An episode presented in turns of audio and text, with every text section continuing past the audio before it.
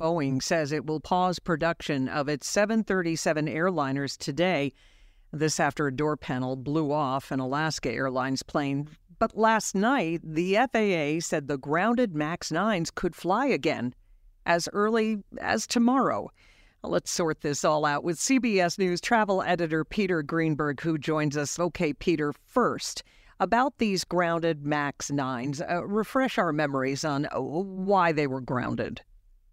Well, they were grounded after a door panel blew out at 16,000 feet on January 5th on that Alaska Airlines plane flying from Portland, Oregon to Ontario, California.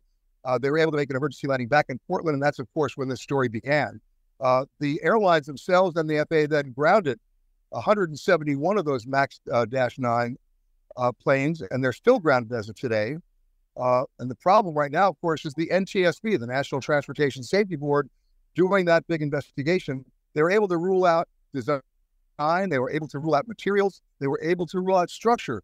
Now they're actually focusing on what? Installation, manufacturing, the assembly line, and of course, proper inspections. Okay. the core of this investigation.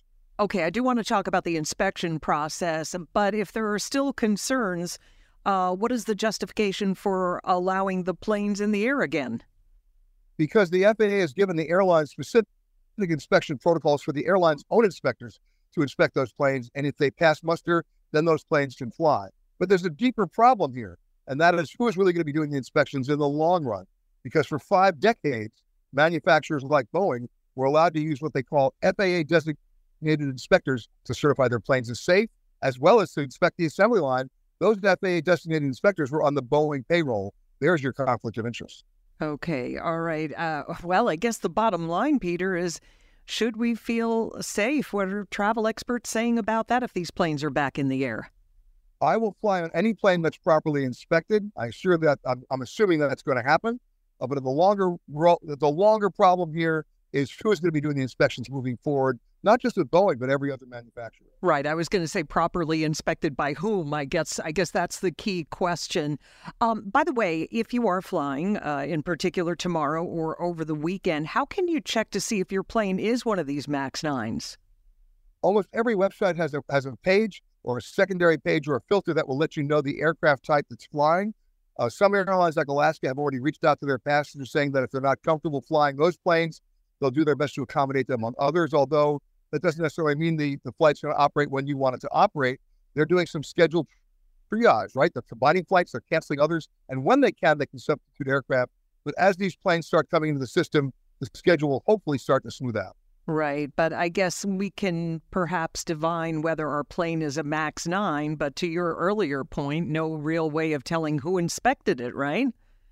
At this point, we know that it's been properly expected, expected by based on the protocols the FAA gave the airlines. But the airlines shouldn't be inspecting them either. It should be the FAA, an independent third party agency. And that's what the FAA has always been supposed to do since day one. Right. Uh, I mentioned at the top Boeing saying it is going to pause production of the 737 airliners. Uh, so, what does that mean? Well, first of all, why? And what does that mean for flight schedules? Well, the reason why they're, they're halting production is because of the inspection. There's nobody there to inspect the planes that can be trusted to not have that conflict of interest. That's one of the reasons why the Boeing CEO is on Capitol Hill today to discuss that particular issue. Uh, that will delay a lot of new planes delivered to the airlines.